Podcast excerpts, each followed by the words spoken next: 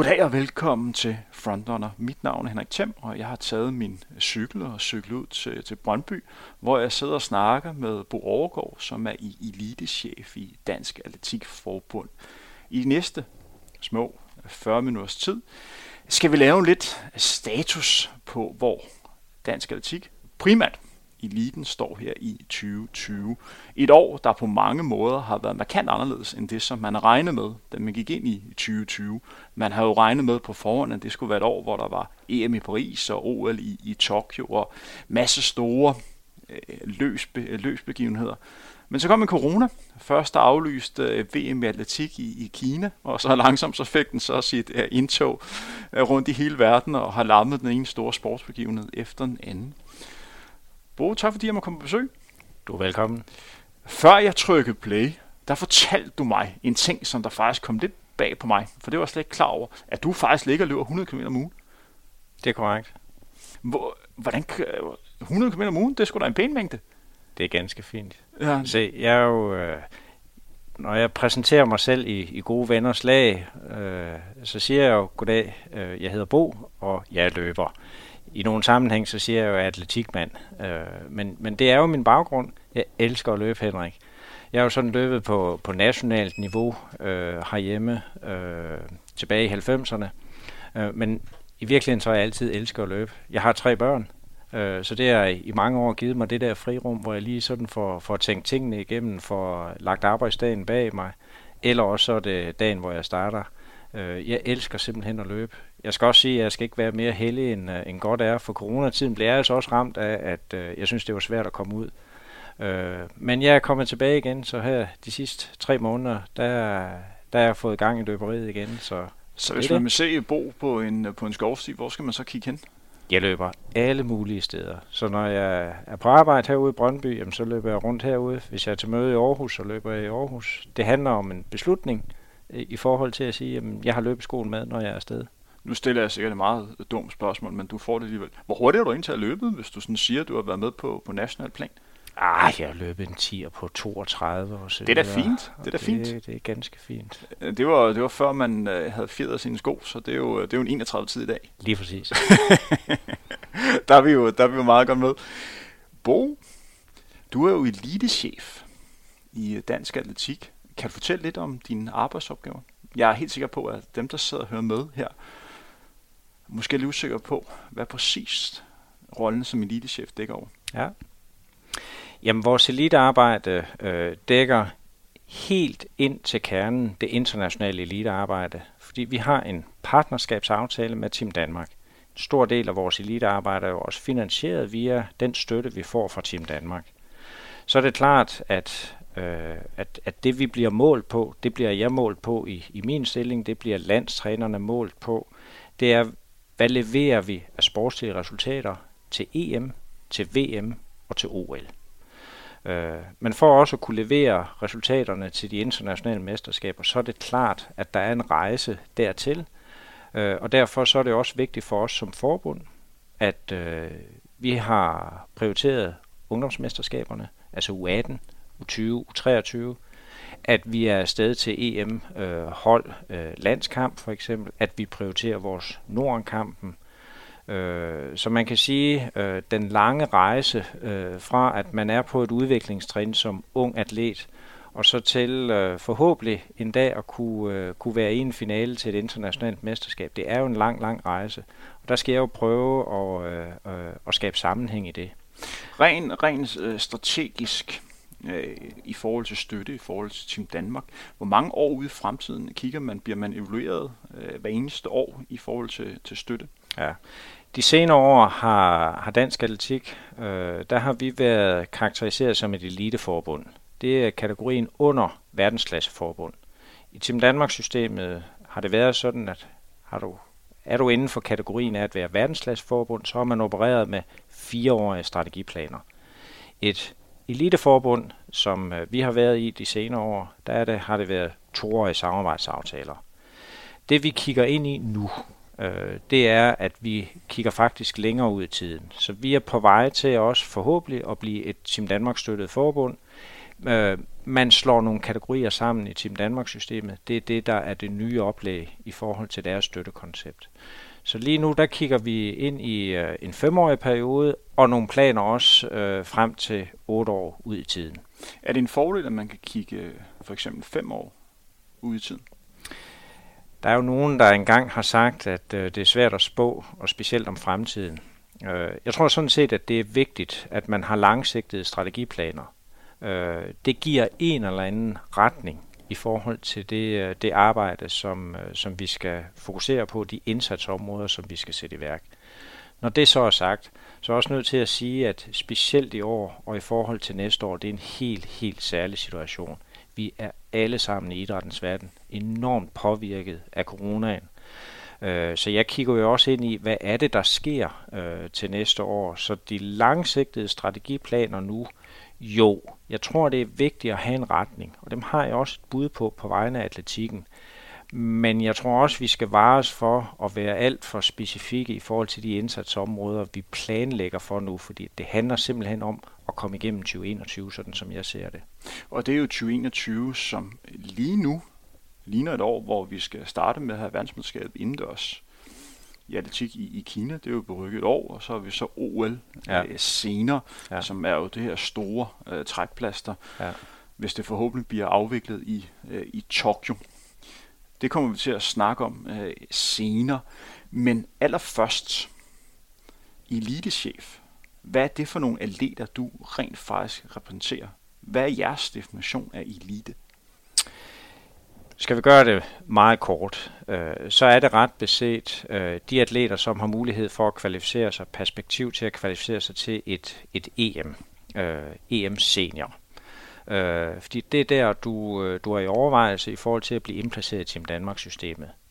Har du niveau til at, at være i nærheden af øh, et finale-resultat, top 8, top 12, hvordan vi nu lige definerer det, jamen så, så karakteriserer vi dig jo som en, øh, en eliteatlet, og helt på toppen af det, øh, når vi er i en finale for eksempel til et, øh, et VM og til et OL, med mulighederne for at række ud efter de rigtig sjove placeringer, så taler vi om verdensklasseatleter. For eksempel Sara Slot, Anne Emilie Møller, sådan som det er hos os lige nu. Så. Men, men, men vi definerer elite i forhold til et internationalt perspektiv. Der handler det om at, at klare kravet til et, et EM. Så alt det, der ligger, der ligger under det, de er vel fuldstændig ens så? Fuldstændig. Så en, der ligger, lad os sige, kan få en medalje til en 10.000 meter hjemme, på samme niveau som for eksempel min mor, der løber en gang om måneden. For at skære det helt ud. Jo, altså øh, så kommer vi jo ind i sådan en diskussion af, af hvordan definerer vi så et, et nationalt elite-niveau. Og der kan være et, øh, et alders elite-niveau, for nu at tage din mor med ind i diskussionen. Vi kan diskutere et, øh, et klub-elite-niveau. Øh, det, det er jeg helt med på. Men, men når vi taler om, om mit ansvarsområde og landstrænerens, lands, øh, landstrænerens ansvarsområder i forhold til noget elitært, så måler vi op imod det, det internationale niveau. Og der tror jeg også, det er vigtigt at have med i diskussionen, det vi arbejder med, øh, også i forhold til unge U18 og U20-atleter, for vi har jo faktisk nogle unge atleter, som viser rigtig højt niveau på ranglisterne, overgangsmæssigt. Det er super, super fint. Der tror jeg sådan set, at det er vigtigt, at vi også har det perspektiv. Det er en meget lang rejse. Og det er en rejse, og det er vigtigt for mig at sige, som ikke er så lineær. Øh, altså det er ikke sådan, at vi har en pyramide, hvor du starter på et højt niveau, og så bliver det bare højere og højere. Jeg tror i virkeligheden, man skal se den rejse elitært set, at man bevæger sig i nogle faser og på nogle plateauer. Og en gang imellem er man måske lidt ude, øh, så sker der et, et ryg i niveau, øh, og så er du på, på sporet igen. Så det er bare for at sige, at fra at være en talentfuld atlet øh, på et U18-niveau, og så til at være med til et internationalt seniormesterskab. Øh, det, er, det er ikke en lineær rejse. Der er masser af modgang. Øh, det er en bugtet vej, og måske er det virkelig en et spørgsmål om, at man hopper fra et plateau til plateau. Det næste spørgsmål, jeg skal stille dig, når man sidder og, og forbereder sådan en udsendelse her, så er der også nogle spørgsmål, som man egentlig godt kender svaret på på forhånd. Men det er jo min opgave at prøve at udfordre dig og stille dig nogle spørgsmål, så du kan jo øh, fortælle og gøre lytterne øh, klogere på, hvordan situationen er i Dansk Atletikforbund lige nu. Er dansk atletik i god form her 2020? Jamen, øh, dansk atletik er grundlæggende i god form. Men hvis jeg skal give det et billede på det også, jamen så løber vi måske ikke i de allerbedste sko lige nu. Øh, sådan helt old school-agtigt har vi også et gammeldags øh, ur, hvor der ikke er GPS i. Øh, det tror jeg egentlig er det, der er billedet. Så grundlæggende er vi i god form, og der tænker jeg faktisk på det sportslige. Altså, når jeg ser på, hvad har vi af unge, talentfulde atleter, som jeg kan se et internationalt perspektiv i. Når jeg for eksempel har set, hvad vi har formået at levere i forhold til vores øh, seneste DM Senior, øh, Øh, den motivation, der også har været i forhold til at gå ind og levere nogle sportslige resultater, for eksempel nogle af vores dygtige diskoskastere, en ung øh, mandlig spydkaster, Arthur, og jeg kunne blive ved i den her sammenhæng, så er der jo nogen, der har gjort det i en meget, meget vanskelig situation øh, på grund af de benspænd, vi har fået i form af, af coronaen. Jeg ser det som et tegn på, at, øh, at det vi laver i atletikken, at, øh, at der er faktisk nogle ting, der fungerer i sin basis rigtig, rigtig fint. Så der er nogle dygtige trænere derude. Vi har et talentmateriale blandt atleterne. Der er et klub- og træningsmiljø, som i bund og grund fungerer rigtig fint. Og vi kan faktisk også som forbund supportere med rådgivning og viden i forhold til, hvad er det, der skal til i forhold til at, at nå et højere niveau. Den anden side af det, og det er det her med, at skoene måske ikke er de mest moderne, de nyeste, at, at uret er, er et old-time øh, øh, ur uden GPS, det er, at vi jo påvirker også økonomien her. Øh, jeg er lidt bekymret også i forhold til, at, øh, at vi er heller ikke så mange, så jeg er faktisk bekymret for vores, øh, vores ungdomsårgange ude i klubberne. Og jeg er bekymret for, at mange af de trænere, og de er altså dygtige ude i klubberne, de har jo min alder og plus. Og jeg har jo passeret de 50, så vi er jo, øh, vi er jo meget tordenskjold soldater øh, derude. Øh, og der ser jeg også for mig, at der skal også ske noget ude i vores klub og, og, og træningsmiljøer i forhold til, at vi skal have en ny generation af trænere derude. Og vi skal simpelthen også være flere i forhold til, at øh, vi skal tro på, at vi kan blive ved med at levere resultater til et internationalt niveau. Du siger mange interessante ting her. Øh, vi tager udgangspunkt nu i økonomien øh, i Dansk Atletikforbund. Det var sådan i, øh, jeg tror det var slutningen af maj, starten af juni, der kom årsregnskabet ud for, for 2019. Mm. Et årsregnskab, der viste, at forventningerne var ikke helt gode, som man havde håbet på. Der kom ud med et underskud. Meget af det skyldes, at blandt andet VM Cross ikke helt gav det økonomiske positivt resultat, som man havde regnet med, mm. da man sagde ja tak til, mm. til arrangementet. Mm. Det kombineret med i 2020, hvor man virkelig blev udfordret i, i forhold til øh, corona, det er jo sådan, hele løbeindustrien og hele atletikindustrien er selvfølgelig afhængig af, at hjulene kører rundt. Det vil sige, at de store mesterskaber bliver afholdt, og de, de store events bliver afholdt. Og det med, at det ene arrangement bliver aflyst efter det andet, er jo selvfølgelig ikke godt øh, for, for, for løbesporten. Hvis vi kigger rent økonomisk, har vi grund til at være bekymret? Jamen, det har vi. Øh, det kan jeg lige så godt sige. Det har vi. To ting. Det ene, øh, årsregnskabet på baggrund af, af VM Cross. Øh, det er vi, for nu at sige det som det er, forbandet over. Øh, vi er rigtig, rigtig ærgerlige over, det bliver, det bliver meget sent, sådan som jeg også har forstået det, at man egentlig finder ud af, hvad, hvordan og hvorledes er det, at økonomien hænger sammen i den her sammenhæng. Så der er simpelthen nogle aftaler, som, øh, som vi ikke har er, er lykkedes med i forhold til, til det, som vi har håbet og regnet med. Og hvis jeg lige må sige en enkelt ting der, det er jo selvfølgelig unfair af mig at stille dig til regnskab over for et budget for verdensmesterskabet i cross.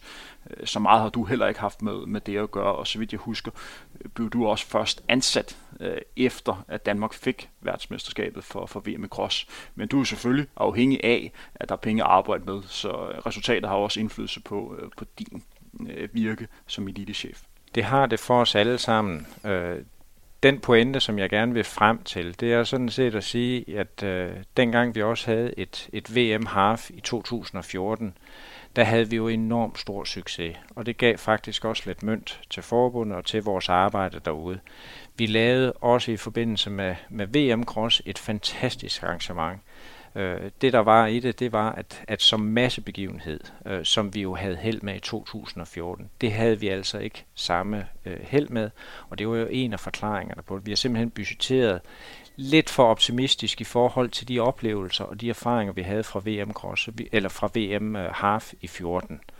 Øh, så det er bare for at sige, at det ene store arrangement, et stort plus. Det andet arrangement, der har vi altså fået en over næsen. Øh, så, så ingen tvivl om det. Når det så er sagt, så er det også vigtigt at sige, at, øh, at, at, at det negative resultat fra VM Cross, det er der faktisk været styr på. Så det vil sige, at der er vi jo, og det ved jeg, at, at, at Torben, som, som vores nye direktør, har forhandlet på plads også med revisorer og så videre, der er der været en, en, en genopretningsplan, sådan at vi egentlig kunne køre videre. Så den del af det er ikke noget, der egentlig påvirker vores virksomhed som sådan. Nu kommer jeg så til det, fordi der er jo ingen af os, der havde forudset, at der kom corona, som har medført, at de store massearrangementer de er blevet aflyst. Og det er bekymrende. Fordi øh, det er jo sådan, at vi får, øh, også i forbundet og, og også ude i klubberne, der er der jo noget, noget handling fee, og ikke mindst hos de lokale arrangører, der er det jo også således, at, at der er nogle indtægter ved, at vi er forholdsvis omkostningslette, altså vores store frivillige arbejde, der er ude i klubberne. Og det er klart, at det er noget, der gør rigtig, rigtig ondt nu. Altså jeg ved jo i forhold til DHL-stafetten for eksempel, det gør rigtig ondt inde i Sparta det gør sørme også rigtig ondt i Odense, i forhold til, at der er forsvundet nogle indtægter, som øh, øh, lyn, lynhurtigt øh, fra det ene sekund øh, til det andet. Og det påvirker os, øh, os som forbund, fordi vi har jo også et handling fee i forbindelse med de her store arrangementer. Og det betyder jo også, at vi lige nu ser ind i et 2021, hvor vi skal tage stilling til, tror vi på, at de store begivenheder, øh, som vi er involveret i, for eksempel Royal Run, for eksempel skole-OL og for eksempel øh, Copenhagen Half, øh, kan det afvikles i nogenlunde samme øh, omfang, som det blev for eksempel i 2019. Og det er det, der er rigtig, rigtig vanskeligt. Øh, og det betyder også, at vi ser jo ind i en virkelighed, hvor vi nok ikke har de indtægter, øh, som vi har haft hidtil. Øh, så det er, det er bekymrende, fordi det betyder også, at vi må prioritere i vores øh, forbund. Og Beklageligvis har vi jo også været ude og melde ud øh, her for ganske nylig, at vi er nødt til at varsle nogle opsigelser i vores forbund. Det er vi alle sammen enormt kede af. Det er også således, at øh, vi skærer ind på alle omkostninger, vi overhovedet kan gøre. Så det lille kontor, som vi sidder i her, øh, hvor jeg sidder for mig selv lige nu, øh, det, er, det er væk om et par måneder, så der sætter vi os ind på den anden side, hvor vi samler alle. Vi er simpelthen nødt til at skære ned på vores huslejeomkostninger. Så alt hvad vi kan skære ind på lige nu, det går vi ind og skærer ind på. Og det er simpelthen et spørgsmål om, at vi er nødt til som forbund at beskytte vores økonomi. En del af det er også, at vi er jo en meget billig sport. Øh, så derfor så, så er det jo også noget, vi får faktisk ikke særlig øh, mange kontingenter i forhold til at, at drive vores virksomhed. Øh, og, øh, og det er en del af det også. Jeg tror også, at vi er nødt til i atletikfamilien at have en, en drøftelse af, øh, hvad skal det egentlig koste at, øh, at være en del af forbundet, det at være en del af et atletikfællesskab af en klub derude. Så noget af det, du sidder og snakker om helt konkret, det er jo også at have en generel snak om de forskellige kontingenser i atletikklubben. Lige præcis. Hvis jeg må give en sammenligning. Øh, min yngste datter på, øh, på 14, hun, er gået, hun går i musikskolen. Hun går til to ting. Hun går til keyboard, og så går hun til dans. Og jeg kiggede på det den anden dag, at min betalingsservice, der giver jeg lidt over 900 kroner om måneden til det. Øh, I atletikken, der giver vi måske et par hundrede kroner om måneden for at gå til atletik, og kan gå der hele ugen, og kan komme med til, øh, til arrangementer. Øh, så bare for at sige, at jeg som forælder, jeg kigger faktisk ikke så meget på det. Jeg kigger på, at min datter, hun er rigtig glad for at gå til musikskole, og så betaler jeg det, det koster. Øh, så der tror jeg altså, at vi har brug for at kigge lidt ind på, at sælger vi måske i virkeligheden vores varer, om du vil, øh, den træning og de oplevelser, som vi har ude i klubberne, lidt for billigt. Og jeg er helt med på, at det er en enormt svær diskussion at tage. Men jeg tror simpelthen, vi er nødt til at erkende, at vores sport er for billig. Og en af de ting, som corona også har haft af, af negativ øh, effekt, fordi der vil selvfølgelig være nogen, der sidder og tænker, hvad det har det med mig at gøre, øh, det her. Men løbere kan i sidste ende, den sin motionsløber, også blive øh, en af taberne her, øh, fordi regnestykket er meget, meget simpelt. Lad os tage et arrangement som, som DHL. Øh, DHL er med til at finansiere et sparte for, øh, for penge til at kunne blandt andet hjælpe deres eliteaktive med at tage på træningslejre og øh, konkurrere. Også hjælper deres, øh, deres motionister i at, øh, i at blive bedre, betale uh, træner, så de kan, uh, altså de kan have en uh, højt træningsniveau og arrangere uh, de forskellige, uh, forskellige løb, blandt andet med til at, at finansiere dele af, af Copenhagen Half, som først nu her stod til at skulle give, uh, blive den, den store forretning, eller som har haft den her indkøringsperiode. Uh, og det vil sige, at her for Danmark kan en periode se lidt frem til løb, der nok skal være på, på højt niveau, men der er måske ikke så mange penge, som man på en eller anden måde øh, kunne have sat i det, fordi man på også måde er blevet ramt af i DOL, hvor der har været, øh, hvor der har været aflysninger. Og DOL, mange af dem, der hjælper, er også foreninger rundt omkring, så på den måde også øh, mister penge, så, så der er bare... det er bare sådan en spiral af rigtig, rigtig mange ja. dårlige ting, som det her corona har ført øh, med sig. Hvis vi så lidt tilbage i forhold til, til årsregnskabet, øh, uden at stille dig til regnskab for alt for meget. Da jeg sad og, sådan og kiggede det igennem, så var der sådan en, en del, øh, som jeg alligevel, øh, hvad kan man sige, øh, stussede lidt over. Øh, hvis man går ind og kigger på, hvad man bruger pengene på, og så tager udgangspunkt i din hat og sådan noget elite-delen. Sidste år brugte man omkring 4 millioner på, på selve elite-delen, på, på træningslejre og konkurrencer og, øh, og øh, hvad kan man sige, stævner. Altså, øh, er det, øh, hvem er det, der får del af de penge? Er det øh, trænere, er det dem, der skal til VM, eller hvordan fordeler man de midler? Faktuelt er det ikke korrekt, at øh, vi som forbund har brugt 4 millioner øh, på elitearbejde. Men lad mig prøve at give en forklaring på det. Øh, vi har i de senere år haft et, øh, et forholdsvis låst elitebudget sammen med Team Danmark, der i alt ligger på 5 millioner 163.000 øh, årligt. Af de 5 millioner, øh, der har forbundet, altså DAF, afsat 2 millioner til det budget. Øh, og så er der det, der svarer til 1 million 163.000, som kommer ind via brugerbetaling. Der er to elementer i den brugerbetaling. Det ene, det er en brugerbetaling til vores centrale talentudvikling, altså at man er en del af de samlinger, som landstrænerne har i deres respektive hovedgrupper. Og det andet er en brugerbetaling, når vi er afsted til mesterskaber. Det er det, vi kalder en flad skat på 2500 kroner. Det løber alt i alt op i øh, brugerbetaling 1.163.000. Så forbundet investerer det, der svarer til 2 millioner øh, til, øh, til vores elitearbejde. Så synes jeg, det er værd også at hæfte sig ved, hvor kommer de penge så fra? Elitearbejdet øh, er også en del af det strategispor, som Dansk Atletik har sammen med Danmarks Idrætsforbund. Og der er der budgetmæssigt afsat det, der cirka svarer til 1,3 millioner fra DIF i de fælles puljer, som vi får fra DIF i alt. Så cirka 1,3 millioner.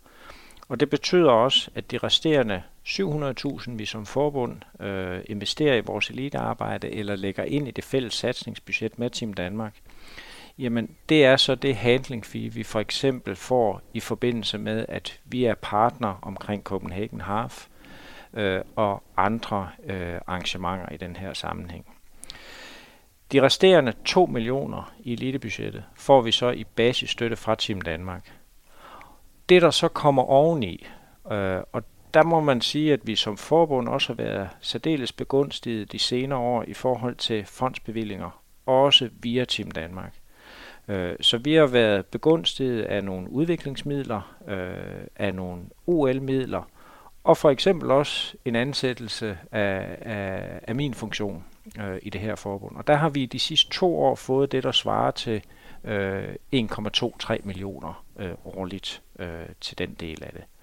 Så man kan sige, at vores egen finansiering til elitearbejde er faktisk ret lille, hvis vi ser på det samlede budget.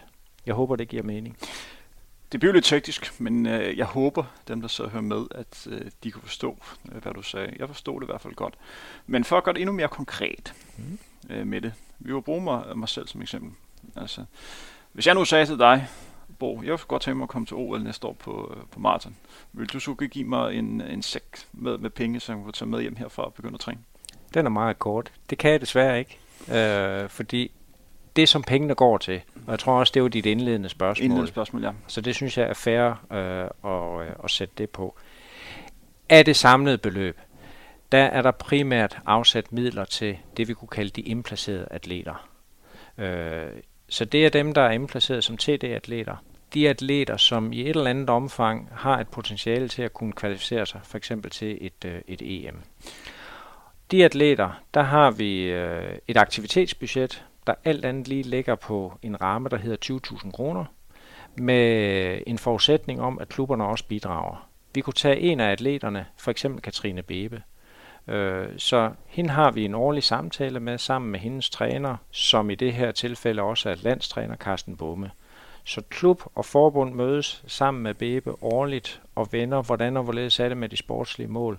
Har du leveret også de ting, som vi egentlig har haft som sportslige målsætninger? Hvordan er fremtiden?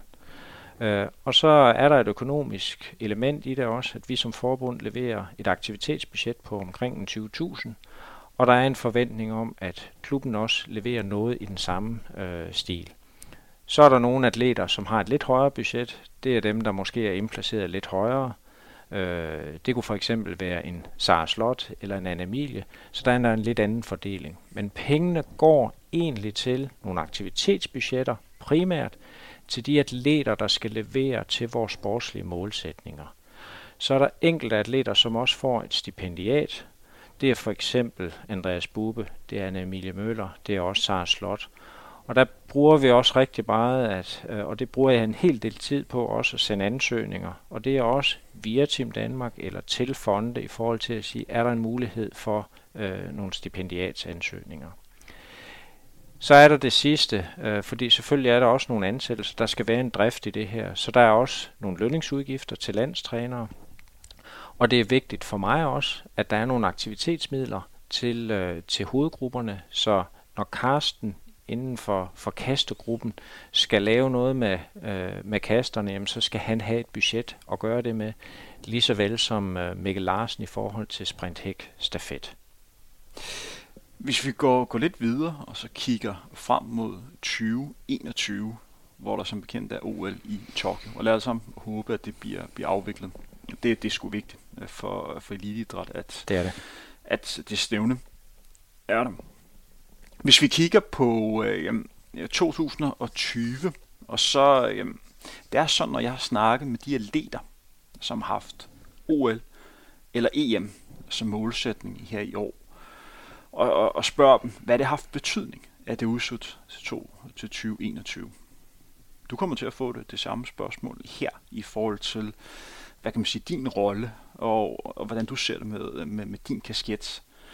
Så langt de fleste atleter har sagt, det betyder ikke noget for mig, at øh, OL først er 2021. For jeg er endnu bedre i 2021, så øh, jeg får alligevel et bedre resultat der.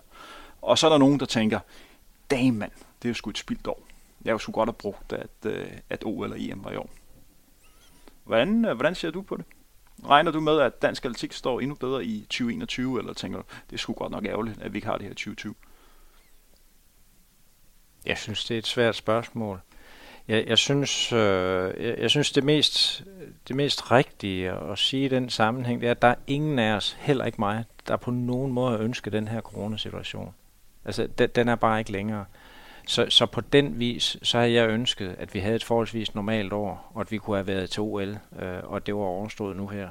Øh, ingen tvivl om det. Men vi har jo masser af unge talenter på vej frem. Det kan jo lige pludselig betyde, at vi står i en situation i, i 2021, hvor vi kan få endnu flere atleter med. Men det er den anden del, og der tillader jeg mig også at, at, at, at tage min egen medicin i forhold til at sige, hvad er det egentlig, at det elite arbejde handler om? Fordi en stor del af det handler om at tilpasse de vilkår, der nu engang er. Så derfor det, at der ikke er et OL, der mener jeg også, der er simpelthen ikke andet at gøre at sige, det er sådan, det er. Og der må jeg bare sige, stor kado til mange af vores atleter, også de trænere, der er omkring, og sige, at langt, langt hovedparten har også taget det til sig som et vilkår. Hvad fanden skal vi ellers gøre? Så der synes jeg egentlig, at der er nogen, der har taget det på sig, og sige, okay, hvad giver det af muligheder? Når det så er sagt, der synes jeg faktisk, at jeg har set nogle atleter, der virkelig har udnyttet den her situation. Et er, der er nogle af dem, der her hen over sommeren faktisk har haft muligheden for så at sige at leve en professionel tilværelse. De har ikke været så presset af studierne, fordi der har heller ikke været så meget undervisning. Der har været forholdsvis god adgang øh, til vores faciliteter på bedre tidspunkter, så du har simpelthen kunne have en formiddagstræning kl. 11 og en eftermiddagstræning kl. 4-5 stykker. Øh, så på den vis har de fået rigtig god træning. Og meget, meget væsentligt, der er flere af dem, der har fået mulighed for også at restituere ordentligt.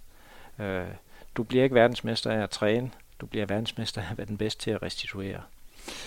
Det er jo, det er jo helt korrekt. Og corona har jo også gjort det med, at man skal jo passe på med at sige, at der er nogen, der har en lille fordel af det. Men tager af, hvordan det har været rundt omkring i dele af verden, så vi trods alt være heldige øh, i Danmark. Som atletik mennesker har du haft mulighed for at kunne, kunne træne i stort set hele perioden. Der er jo nogen, der er udfordret en gang imellem, fordi deres stadion har, har været lukket ned. Mm. Men der har trods alt været mulighed for at kunne lave de, de fleste former for træning. Der er jo nogle verdensdele, der har været fuldstændig lukket ned. Mm. Næste år står vi i en situation, hvor der er en del atleter, der er kommet med i forhold til rangliste. Det med, at du har haft et år, hvor du på en eller anden måde kan konkurrere og, og blive bedre, mens der er andre af dine konkurrenter, der ikke rigtig har haft mulighed for at kunne konkurrere. Det er vel, det er hårdt at sige det, men det er vel en fordel. På den vis er det en fordel. Så, så jeg, jeg, man, kan sige det, øh, man kan sige det på den måde, at, at der er mere lige vilkår. Øh, og det er ikke nogen ulempe for os som, øh, som, danske, øh, som dansk atletik. Øh, så, så der tænker jeg egentlig, at vi har mulighederne for egentlig at, at levere ret godt, og det synes jeg faktisk også, vi har set. Bare for at nævne nogle få eksempler. BB i Diskers, hun placerer sig faktisk ret højt øh, lige nu, hvis vi laver en sammenligning på, øh, på tværs internationalt. Jeg synes også, vi ser Mette Graversgaard levere ret godt. Øh, Kodjo øh, har simpelthen øh, fået hul igennem, både i forhold til 200 meter og 100 meter. Så der er masser af eksempler på nogen, der virkelig laver noget, der er rigtig fint.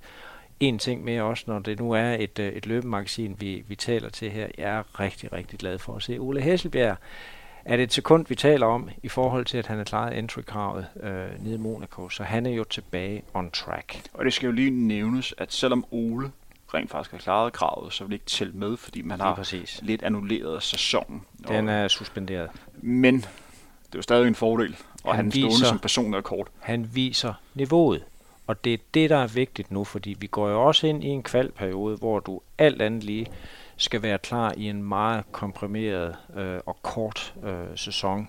Jeg er med på også, at de øh, resultaterne tæller med til rangliste, men alt andet lige, så skal du jo ud og levere i en meget kort øh, periode. I forhold til OL, så har man jo valgt at udtage to maratonløber, mm. øh, Thijs. Vi er jo her på Frontrunner, der er vi droppet at udtale hans efternavn, fordi 90% kommer til at udtale det forkert. Du må gerne prøve, hvis du har lyst øh, til det. Og så Abdi Ulat. Det er jo to løber, som begge to har, har løbet rigtig godt på, på maratondistancen. Abdi er rutineret på distancen. Thijs er stadigvæk forholdsvis øh, ny. Ja, en ny maratonløber, ja. De skulle jo have været med her i, i 2020, men fordi det er udskudt, og for at give dem optimale betingelser, har man så valgt at udtage dem. Ja. Men kravet udløber først hvad er det, omkring 1. maj, 1. juni mm. i 2021. Mm. Mm. Kan du forstå, hvis der er nogen løber rundt i dansk land, der sidder og tænker, tillykke til Thijs Abdi, men øh, er det ikke lidt unfair over, over for mig, at jeg ikke skal have en chance for at komme med? Det er jo sådan, der må komme tre atleter med, og nu når man har låst to fast, det vil sige, der er en i spil. Hvad gør man, hvis der lige pludselig to, tre andre løber, der klarer kravet? Hypotetisk spørgsmål, det er jeg godt klar over. Vi har aldrig været der i Danmark i løbehistorien, men der sker meget i øjeblikket. Hvad vil man gøre? Jamen jeg synes, det er jo fuldstændig rigtigt, som du siger, det er et hypotetisk spørgsmål. Det er også et helt legitimt spørgsmål. Og så spørger du mig egentlig, kan jeg forstå, hvis der er nogle løber, der sidder, hvad med mig? Øh, det er og det godt, kan, du efter. Det kan jeg sagtens forstå, så den er jeg helt med på. Mit svar er bare stadigvæk, vi har simpelthen vurderet, at, øh, at det var vigtigt at skabe ro om forberedelserne øh, i forhold til Thijs og Abdi. vi synes begge, at du fremhæver også. Abdi er den erfarne, der har prøvet det før. Tejs er stadigvæk forholdsvis øh, ny maratonløber på distancen. Og i en samlet helhedsbetragtning har vi simpelthen vurderet, også fordi OL er så vigtigt for os, at skabe ro øh, i forhold til deres forberedelser, at vi ikke skulle ud i nogle diskussioner og drøftelser med dem i forhold til at sige, skal jeg lige løbe et ekstra maraton for at være helt sikker, hvis det nu er sådan, at entry-krav ændrer sig osv. osv. Fordi vi er jo også opmærksom på, at der er jo plus 80, øh, der har klaret entry standards øh, på maratondistancen for herrer. Og derfor var der jo nogle drøftelser af, er der en usikkerhed om, hvorvidt de har kvalificeret sig, selvom de har klaret entry-kravet. Øh, og der er vi simpelthen øh, for at lukke den diskussion, og simpelthen for at skabe optimale betingelser for både Tejs og Abdi, øh, vurderet sammen med Danmarks Idrætsforbund, som jo er dem, der laver udtalelsen, at, øh, at det var det bedste i den situation. Så det er sådan set ikke et spørgsmål, eller det er ikke en vurdering, vi har taget i forhold til det øvrige løbemiljø. Det her er en sportslig vurdering, vi har gjort i forhold til Tejs og Abdi. Er der så to mere, der, der laver en, øh, en kravtid, så det vil, det vil jeg jo glæde mig over. Øh, så jeg vil bare sige til dem derude, go for it. Og så er det jo bare min hovedpine. Det må jeg jo finde en, øh, en løsning på, Henrik.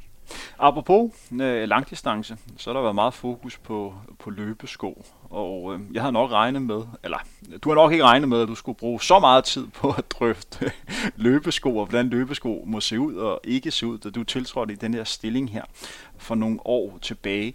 Der kom et nyt regelsæt for World Athletics, jeg mener det var omkring 17-18. juli, der gjorde, at løbesko på banen, der havde en højere hæl end 25 mm, det var forbudt. Hvad har det betydet for Dansk Atletikforbund, når der kom det her regelsæt her? Hvis jeg nu skal sige det sådan, som, øh, som det er, jeg synes faktisk, det jo lidt var noget rod. Øh, så et er, at, øh, at der er en council-beslutning i World Athletic øh, omkring regelsættet, øh, der så kommer øh, den 18. juli. Øh, der kommer en pressemeddelelse, jeg tror den 28. juli. Jeg skulle hilse at sige, at det er en ferieperiode for rigtig mange af os. Atletikken og sportens verden har jo været lukket ned den her, øh, i den her sommer. Så jeg selv har været på 14 dages ferie i den periode. Det ved jeg, at nogle af mine kollegaer rundt om i Europa også har været. Så, så jeg ser mailen den, øh, den 3. august, og jeg tror, vi melder ud den 4. august i forhold til, hvordan vi håndterer det her.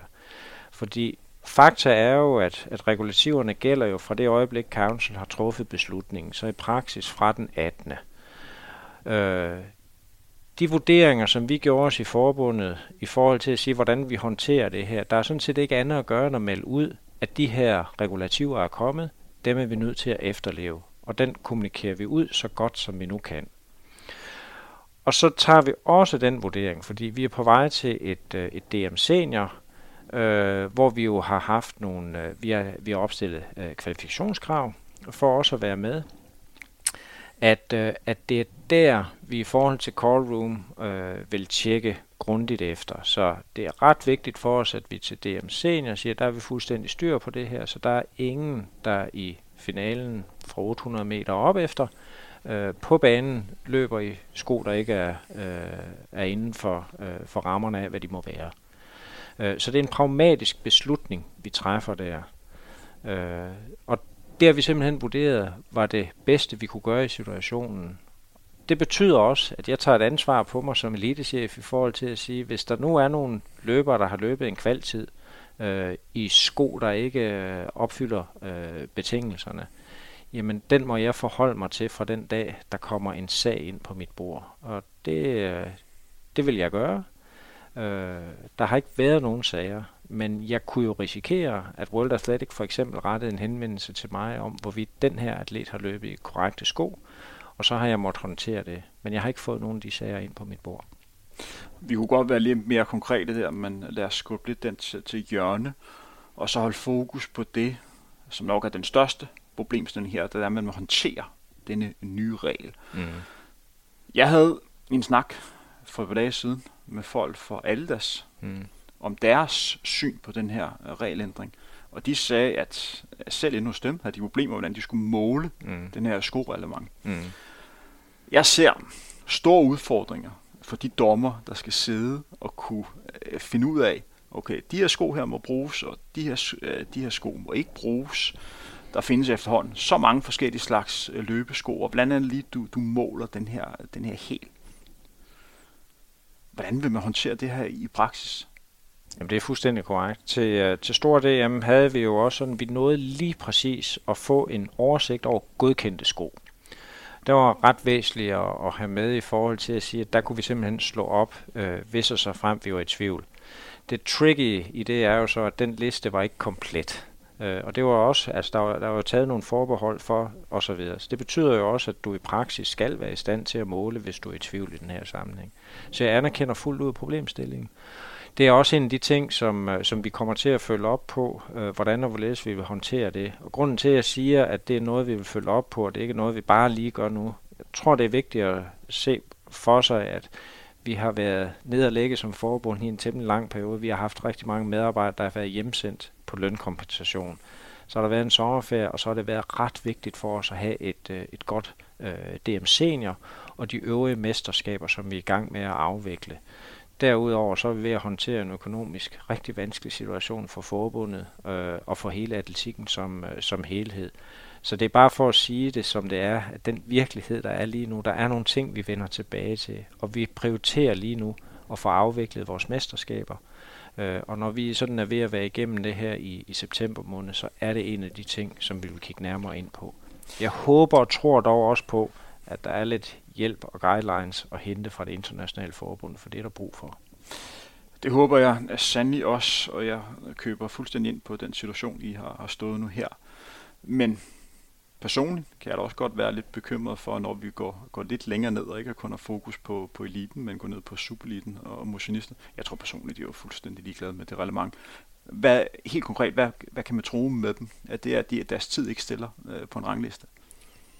Ja, det, det, det, er, jo, det er jo det, der er, er, er spørgsmålet. Øh, og det, det kan man jo ikke, hvis man følger reglementet. Øh, jeg tror ikke, det er det, World Athletic har haft afsæt i, i forhold til det her skoregulativ. Det har jo afsæt i primært øh, det, vi kalde øh, eliteløberne øh, på banen. Så, øh, så, så, så selvfølgelig er der nogle udfordringer i det her. Og jeg skulle også hilse at sige, fordi det tror jeg, de fleste også er klar over, der er jo penge i det her skidt. Øh, Øh, så det er jo også et spørgsmål om, øh, hvad er det for partnerskaber, der er i forhold til, øh, til, til skoproducenterne og sådan nogle ting.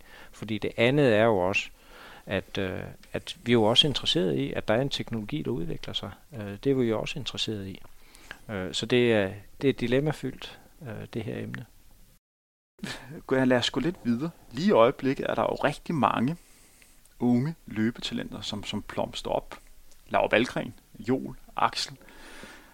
Hvordan skal vi hjælpe dem, at de bibeholder denne rejse? Du har jo nævnt, at der vil være lidt bum undervejs. Ja. Hvor meget ligger i, i klub, og hvor meget ligger i sådan forbundsregi? Fordi fælles for dem, det er jo, at de har haft personer omkring dem, der har været virkelig gode til at støtte dem og hjælpe dem i, i nærmiljøet. At det er det, der er nøglen her, at de har haft personer, som virkelig har taget dem i hånden og, og hjulpet dem frem. Det her, synes jeg, er noget af det mest spændende at beskæftige sig med, fordi det her handler i virkeligheden også om, hvad er det for en retning, øh, som vi nu sætter for vores fremtidige elitearbejde. Og en af de ting, som jeg tror, der er meget vigtigt, det er, at vi som forbund også kan håndtere det, når vi har nogle meget talentfulde udøvere i en ung alder. Hvordan og hvorledes guider vi dem, også i forhold til, hvad der skal ske i dagligdagen. Og jeg tror, det er meget vigtigt at, øh, at se for sig på den vis, at vi som forbund, øh, vi vi kan ikke samle dem et sted i landet, for eksempel, øh, og sige, nu træner I alle sammen her med den her træner og på den her måde. For der er altså forskel på, om man er en 800 meter løber, eller 5000 meter løber, eller maratonløber, eller diskers, eller mange kæmper. Øh, vi skal dække hele familien.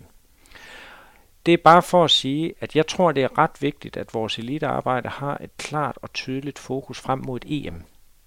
Et EM-niveau er noget, som jeg kan blive målt på som elitechef, som vores landstrænere kan måles på i forhold til at sige, kan vi levere de sportslige målsætninger, vi går efter.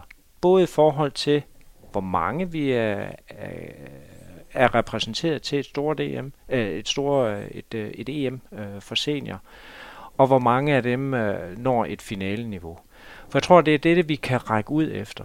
det er bare også for at sige, at jeg, jeg er lidt mere betænkelig ved, for eksempel i forhold til vores Team Danmark samarbejde, at vi har målsætninger som på et VM-OL-niveau. Fordi det er i atletikken bare så højt et niveau.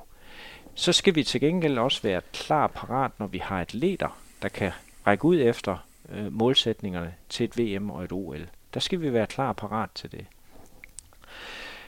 Så det er bare for at sige, at det er vigtigt med det fokus på et, et EM. Basistræningen skal altså være ude i klubberne, langt hen ad vejen. Øh, og derfor er det ret vigtigt, hvad det er, der foregår ude i øh, til den daglige træning i klub, i, i den træningsgruppe, man er en del af. Og der skal vi have en landstræner eller et landstræner sætte op, som er dygtige til at vejlede og råde i forhold til den situation, der er for den her atlet, den her atlet og den her atlet. Fordi der er forskel. Øh, der er løbere, der har forskellige kvaliteter af den ene eller anden art. Øh, der er også nogen, der har nogle brister nogle steder, og der er nogen, der har nogle udviklingsområder osv. osv. Så vi er meget, meget forskellige. Og når vi er så lille en atletiknation, som vi dog er, så er det ret vigtigt for os, at vi ser det individ og den løber og den atlet, som vi har foran os. Og der skal vi altså have et landstræner sat op, der er rigtig dygtige til at vejlede og råde der. Det gør vi kun ved, at vi laver nogle aktiviteter, hvor vi samles og får snakket omkring de her ting. Hvad er det, der skal til for at blive mesterskabsløber? For der er stor forskel på at løbe gode tider, og så det at kan agere som mesterskabsløber. Hvad er det for en kamp og krig, du møder ind til fra det øjeblik, du er landet til et givet mesterskab, øh, og, øh, og kommer ud i warm-up area og så videre. Alt det der, kan håndtere det pres der, også når far og mor er at kigge øh, til, øh, til ungdomsmesterskaberne. Fordi det er et andet game, end bare at løbe en hurtig tid. Så vi skal uddanne til at blive mesterskabsløber. Derfor så skal vi med jævne mellemrum mødes og være i en dialog omkring det. Og vores landstræner skal også være med til, sammen med atleten og de personlige trænere, der er derude, og have en sparring omkring, hvad er det for en progression, der ligger i træning? Hvor er det næste øh, sted, vi kan skrue lidt i forhold til, om det er noget mere styrkemæssigt, om det er noget mere fart, om det er i forhold til at prioritere skolen lidt anderledes, eller hvad søren det er. Bo, det her det er et rigtig, rigtig interessant emne. Skal vi lave den aftale, eller på et eller andet tidspunkt, så dykker vi endnu mere ned i den her problemstilling, og blive endnu mere, eller gå endnu mere i dybden omkring det. Det vil være en rigtig fin snak. Så lad os øh, gøre det sådan. Der er gået nu små 50 minutter, så vi har gået 10 minutter over tid. Jeg håber, det er ok. Bo, jeg vil runde stille og roligt af. Tusind tak, fordi du har lyst til at være, være med, og tak fordi du har lyst til at gøre lytterne klogere på, hvad der sker i, i dansk atletik lige i øjeblikket. Mit navn er Henrik Thiem, det er vores frontrunner. Tak til jer, som har, har lyttet med. Håber, I bliver klogere. Og så til sidst lige en opfordring øh, til jer. Det er sådan, at hvis du kan lide de her udsendelser, som vi hører, så er det sådan, at vi har lavet et samarbejde med nyhedsmedie, som hedder øh, Zetland. Og det er sådan, at hvis du går ind og tegner et månedsabonnement på Zetland, så kan du lægge et valgfrit beløb. Det skal bare være over en krone. For hver eneste abonnement, der kommer, så betaler de frontrunner 200 kroner øh, per, øh, per nye tilmeldte. Så hvis du kan lide det, du hører, så gå ind og tilmeld dig. Du kan være med til at gøre en, en kæmpe forskel. Fordi det er desværre sådan, at rent politisk har man taget den beslutning, at donation i forhold til podcast nu er skattepligtigt og momspligtigt. Så det vil sige, at, at 60-65% af den kage, der kommer ind, nu skal ryge i andre lommer. Og, øh, der er jeg derude, hvor jeg synes, at penge, jeres penge nok skal bruges til noget lidt andet, for det er godt nok, det er godt nok ærgerligt. Derudover skal du også betale en afgift for overhovedet at kunne benytte sig af donationer. Det var altså henblik på tier.dk. Men brug Zetland.